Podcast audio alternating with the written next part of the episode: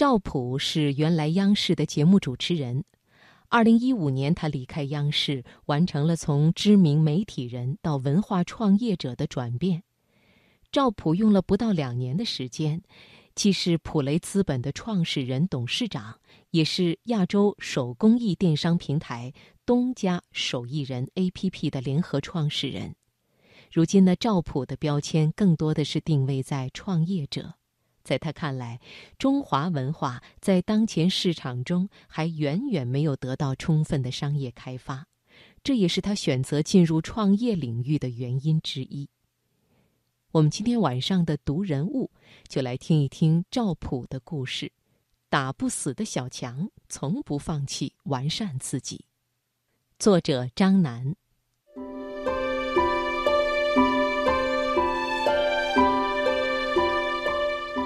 在他们的故事中感悟时代，从他们的成长中获得力量。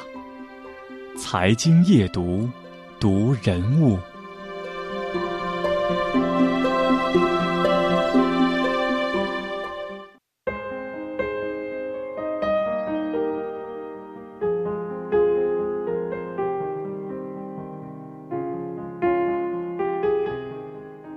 赵普觉得自己没有变，还是那个状态，在哪里都一样，只不过主持变成了副业。我只挑选那些和自己的事业重合度比较高的活儿来接。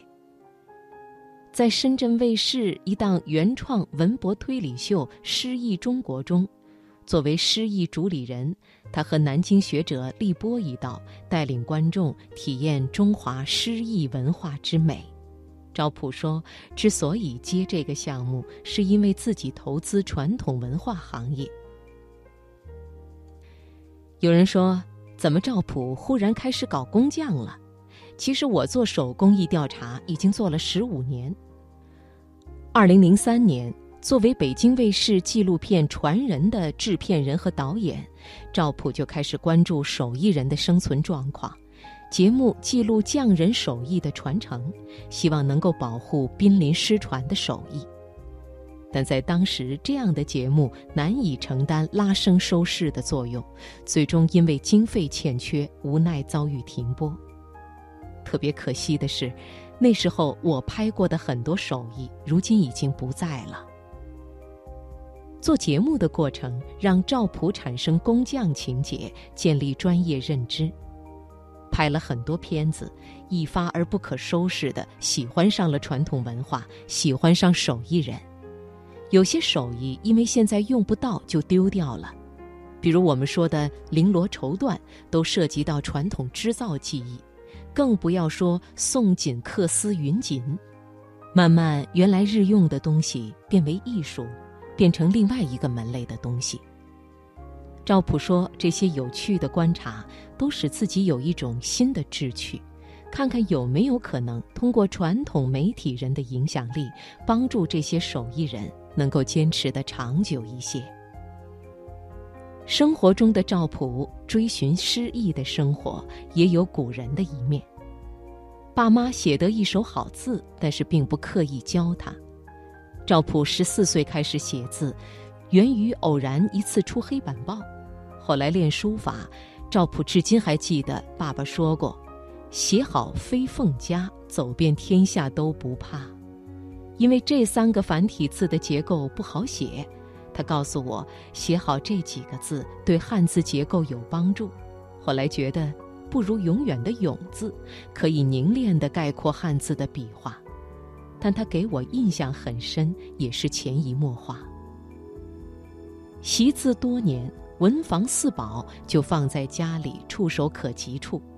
一些重要文件，赵普则直接用毛笔起草。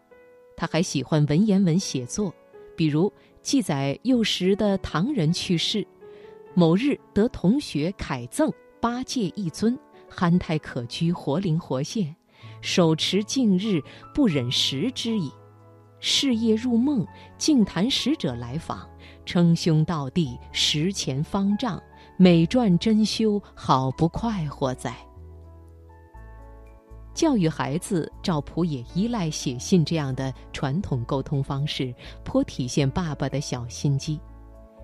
拥有一儿一女的幸福家庭生活，因为工作太忙，跟孩子相处的时间不多，这如何沟通呢？